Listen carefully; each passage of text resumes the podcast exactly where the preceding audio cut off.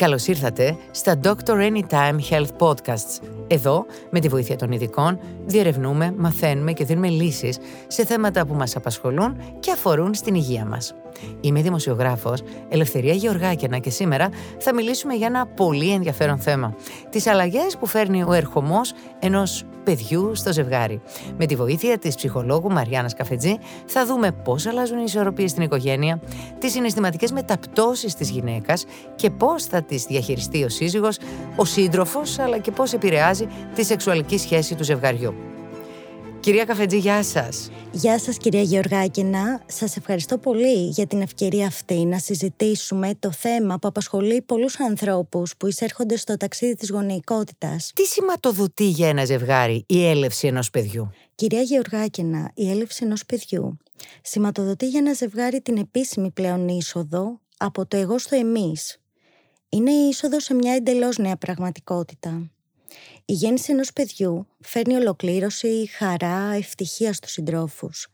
Η βίωση της γονεϊκότητας είναι μια από τις πιο όμορφες περιόδους του κύκλου της ζωής των ανθρώπων, αλλά και μια περίοδος... Αλλά δεν είναι μόνο αυτό. Φυσικά είναι μια περίοδος που φέρνει αλλαγές πολυεπίπεδες. Από τις ώρες ε, και τις συνήθειες του ύπνου, την καθημερινότητα, το χρόνο μεταξύ του ζευγαριού, ε, ακόμη και τον τρόπο που έχει συνηθίσει ένας άντρας ε, να βλέπει τη γυναίκα του. Ακριβώς. Θα μπορούσαμε να το περιγράψουμε αυτό ως σοκ μεταξύ του ζευγαριού ή είναι ακραία αυτή η επιλογή της λέξης; Ο ερχομός του παιδιού είναι από τους πιο σημαντικούς σταθμούς της ζωής του ζευγαριού. Οι γονείς βρίσκονται πράγματι μπροστά σε μια εντελώς νέα πραγματικότητα, με αλλαγές αν όχι σε όλους, σίγουρα όμως στους περισσότερους τομείς της ζωής τους. Η δομή της υπάρχουσας σχέσης αλλάζει. Το ίδιο και οι ήδη γνωστές σταθερές. Δεν θα περιέγραφα τον ερχομό του παιδιού ως σοκ, αλλά ως μια περίοδο προκλήσεων κατά την οποία η διαδική σχέση βρίσκεται πλέον αντιμέτωπη με την αναγκαιότητα προσαρμογής στις αλλαγές που υφίσταται η δομή της, αλλά και στους νέους ορισμούς των σχέσεων που υποκινούνται από ψυχοσυναισθηματικές αλλαγές στο ανάγκες των μελών.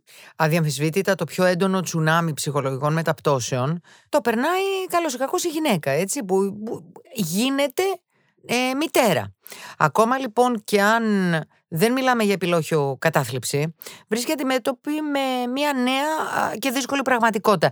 Τι είναι αυτό που χρειάζεται να διαχειριστεί μέσα της, τι νιώθει δηλαδή και πώς μπορεί να νιώσει καλύτερα; Η μητέρα εκτός των όμορφων συναισθημάτων που βιώνει, διανύει ίσως παράλληλα και την πιο κουραστική και αγχωτική περίοδο της ζωής Είναι όλα καινούρια. Αναλαμβάνει πράγματι έναν πρωτόγνωρο και απαιτητικό ρόλο, ιδιαίτερα κατά τον πρώτο χρόνο της ζωής του βρεφους Και λίγο παραπάνω νομίζω. Η μητέρα αντιμετωπίζει δυσκολίες σε σωματικό και συναισθηματικό επίπεδο. Η δομή της προσωπικότητας αλλά και η ανθεκτικότητά της επηρεάζουν τις σκέψεις και τα συναισθήματά της. Το μόνο σίγουρο είναι πως υπάρχει έντονη σωματική και ψυχολογική κόποση που επιβαρύνει, που επιβαρύνει τη μητέρα. Αναλαμβάνει πολλαπλές αρμοδιότητες, αγχώνεται, νιώθει ενοχές και αμφιβάλλει ενοχές; για το αν ανταποκρίνεται τελικά σωστά στο ρόλο της. Και δεν είναι μόνο αυτός ο ρόλος που έχει, ε. Είναι και σύζυγος, είναι, μπορεί να είναι εργαζόμενη. Ε, πώς θα μπορούσε ο σύντροφος να βοηθήσει σε αυτή την εύθραυστη για την ψυχολογία της νέας μητέρας ε, περίοδο; Ο πατέρας μπορεί να βοηθήσει τη μητέρα στο ζήτημα των ενοχών επικοινωνώντας ουσιαστικά μαζί της και βοηθώντας την σε πρακτικά θέματα. Ο σύντροφος είναι σημαντικό να είναι υποστηρικτικός στη μητέρα, ώστε να επιβεβαιώνεται και να επιβραβεύεται ουσιαστικά η κοινή τους απόφαση για την απόκτηση του νέου μέλους, αλλά πρέπει και το πρόσωπο, να είναι και το πρόσωπο που θα στηρίζει περισσότερο από κάθε άλλον τη μητέρα. Εντάξει, δεν είναι πάρα πολύ εύκολο το καταλάβει ένας νέος πατέρας, ένας άντρας αυτό. Ε, Παρ' όλα αυτά, το θέμα είναι να το έχεις στο μυαλό του, σωστά; Είναι σωστό να θεωρούμε ότι η έλευση ενός παιδιού λειτουργεί ως μεγεθυντικός φακός που διωγγώνει τα ήδη υπάρχοντα προβλήματα; Μπορούν να διορθωθούν; Βεβαίως. Πράγματι, ορισμένες φορές ο ερχομός ενός παιδιού, εκτός από χαρά στο ζευγάρι, μπορεί να επιφέρει και την απομάκρυνση. Αυτό το φαινόμενο εξαρτάται από διάφορους λόγους, όπως τον βαθμό οριμότητας των δύο συντρόφων, την εγκύτητά τους, την επικοινωνία τους, τα βιώματά τους. Όμως το να θεωρούμε την έλευση ενός παιδιού ως έναν ε, μεγενθητικό ναι, ναι, φακό ναι. που διωγγώνει τις υπάρχουσες δυσκολίες και να μην σκεφτόμαστε τον τρόπο που θα πρέπει να αντιμετωπιστούν αυτές οι δυσκολίες για να εξισορροπηθεί η κατάσταση, σίγουρα δεν είναι λειτουργικό. Α, οπότε ε, μπορούμε να πούμε ότι είναι θετικό να τα βλέπουμε μέσα από το μεγεθυντικό φακό μόνο και μόνο για να τα δουλέψουμε. Ακριβώς, να θεωρήσουμε την έλευση ενός παιδιού ως μιας, ως μια ευκαιρία να αναθεωρήσουμε τη σχέση με τον σύντροφο και να την επανατοποθετήσουμε σε μια πιο υψηλή θέση. Να σας πω, ε, κυρία Γαφετζή, ποιες είναι από την εμπειρία σας με τους ε, θεραπευόμενους σας, ποιες είναι οι κύριες πηγές συγκρούσεων όταν έρχεται το τρίτο μέλος της οικογένειας, περισσότερο απλώς η πρώτη φορά είναι δύσκολη; Ε, οι κύριες πηγές ε, προστριβών με τον ερχομό του παιδιού αφορούν κυρίως τον καταμερισμό των ευθυνών για το παιδί. Μαζί με το μωρό έρχονται νέες ευθύνες που αφορούν την κάλυψη των αναγκών του. Μια άλλη πηγή σύγκρουσης αφορά την επιλογή του στυλ ανατροφής Εντάξει, αυτό από την αρχή είναι. Ναι, θα μου πείτε. Γιατί μπορεί να κλαίει το παιδί ναι. και να λέει Όχι, άστο να κλαίει. Ε, και η μητέρα να λέει Όχι, δεν μπορώ να το αφήσω έτσι. Τα ζευγάρια πολλές mm-hmm. φορές διαφωνούν και προσπαθούν να διορθώσουν τη συμπεριφορά του άλλου γονέα. Τέλος, ένα άλλο ζήτημα που πυροδοτεί τη σύγκρουση είναι το ποιος σύντροφος έχει περισσότερο ελεύθερο χρόνο. Πάντως η μητέρα δεν έχει σίγουρα. Σας το λέω και από εμπειρία. Οπότε εκεί θα μπορούσε ο σύντροφος να παίξει ένα καθοριστικό ρόλο και να τη βοηθήσει. Να τη βοηθήσει ώστε να την. Ε, ε αποφορτήσει. αποφορτήσει από τη δύσκολη κατάσταση. Να σας πω, θεωρείτε χρήσιμο τα ζευγάρια να προετοιμάζονται και για πρακτικά θέματα; Πριν τον ερχομό του παιδιού. Παραδείγματος χάρη, αν θα κοιμάται στο κρεβάτι, πώς θα κατανέμονται οι ευθύνες, ποιος θα φροντίζει περισσο... Ε, το κάθε τι, ή αυτό δεν βοηθάει, ή μπορεί να γίνει στην πορεία. Δηλαδή, αυτό το. Εσείς το συμβουλεύετε τους θεραπευόμενους σας να προετοιμαστούν επ' αυτού; Βεβαίως, ήταν πολύ ωφέλιμο τα ζευγάρια να προετοιμαζονται για πρακτικά ζητήματα που σχετίζονται με την ανατροφή του βρέφους πριν από την έλευση του μόρου στο σπίτι. Ε, ουσιαστικά μια τέτοια εκπαίδευση θα βοηθούσε τους γονείς να υποστηριχθούν και να αποκτήσουν δεξιότητες. Ε, δεξιότητες επικοινωνίας, συναισθηματικής αγωγής και να μάθουν και τις προκλήσεις που ακολουθεί ο νέος αυτός ρόλος τους τρόπους σύνδεσης με τα παιδιά τους, τους τρόπους για να χτίσουν ασφαλείς δεσμούς με τα παιδιά. Βέβαια, η απάντηση στο πότε είναι η κατάλληλη στιγμή είναι υποκειμενική. Ε, ναι, σωστά. Αυτό που θέλω όταν να τονίσω... να το κάνουν. Όταν είναι έτοιμοι. Το σημαντικό είναι να καταλάβουμε ότι το ταξίδι στη γονεϊκότητα απαιτεί διαρκή εκπαίδευση. Σωστά.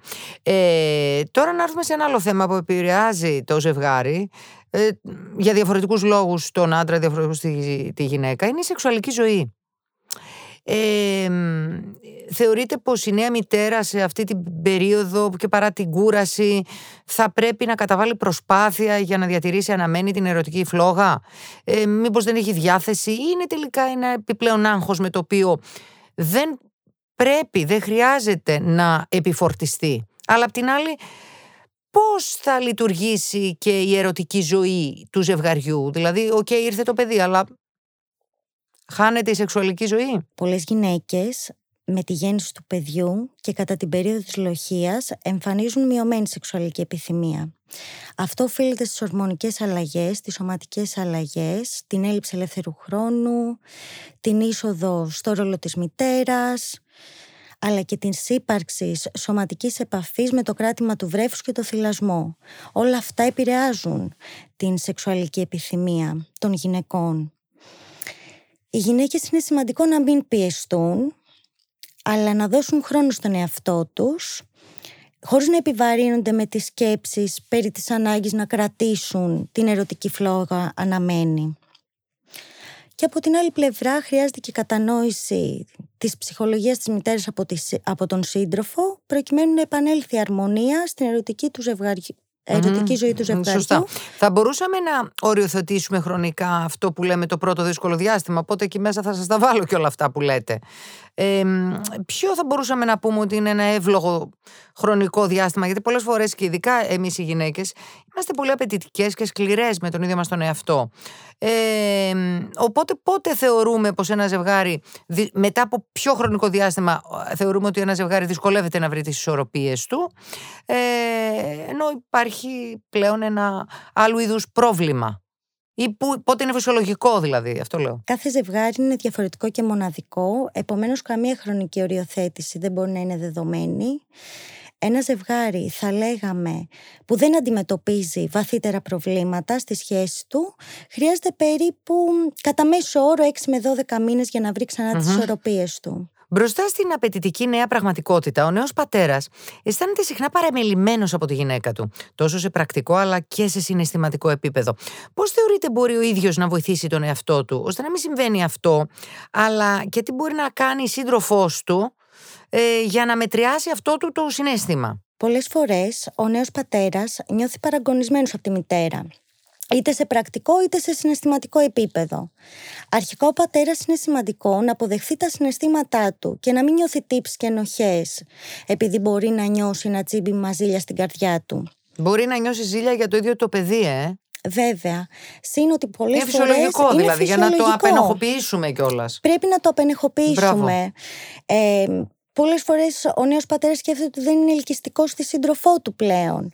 Αυτό βέβαια δεν αποτελεί πραγματικότητα, καθώς ε, οι μητέρες στη λοχιακή φάση είναι απόλυτα αφοσιωμένες στο μωρό, στο, μωρό, στο βρέφος και εστιάζουν στο ρόλο τους ως μητέρες, βάζοντας σε δεύτερη μοίρα το ρόλο τους ως ερωτικές σύντροφοι. Αλλά το έχει κάνει φύση αυτό ούτως ή άλλως. Σωστά. Ναι, σωστά. Ε, Επομένως, από την πλευρά του πατέρα απαιτείται κατανόηση και μια ενεργό συμμετοχή στη φροντίδα του βρέφους που θα φέρει το ζευγάρι πάλι συναισθηματικά κοντά. Ο ποιοτικός χρόνος μεταξύ του ζευγαριού θα μπορούσε να είναι η λύση. Ε, τι μπορεί να σημαίνει αυτό πρακτικά, Μήπως μπορείτε να μας δώσετε κάποια παραδείγματα; Βέβαια. Ποιοτικός χρόνος λοιπόν για το ζευγάρι μπορεί να υπάρξει μετά την έλευση του μωρού, αρκεί να το επιθυμούν και οι δύο σύντροφοι και να εργαστούν πάνω σε αυτό. Παραδείγματα ποιοτικού χρόνου είναι μια κοινή ευχάριστη δραστηριότητα που έχει το ζευγάρι. Να δουν μια ταινία, να αθληθούν μαζί, να κάνουν ένα παζλ. Ε, Ακόμα και η κοινή ενασχόληση με το μωρό μπορεί να θεωρηθεί Δεν ξέρω αν η μάνα θα έχει την υπομονή να κάνει το πάζλ που λέτε, αλλά είναι πάρα πολύ ωραία η ιδέα σας. Μια ποιοτική συζήτηση στον καναπέ με τον σύντροφό μου. Είναι ποιοτικός χρόνος. Σωστά, σωστά να κλείσουμε το τηλέφωνο και να εστιάσουμε στον σύντροφό μας.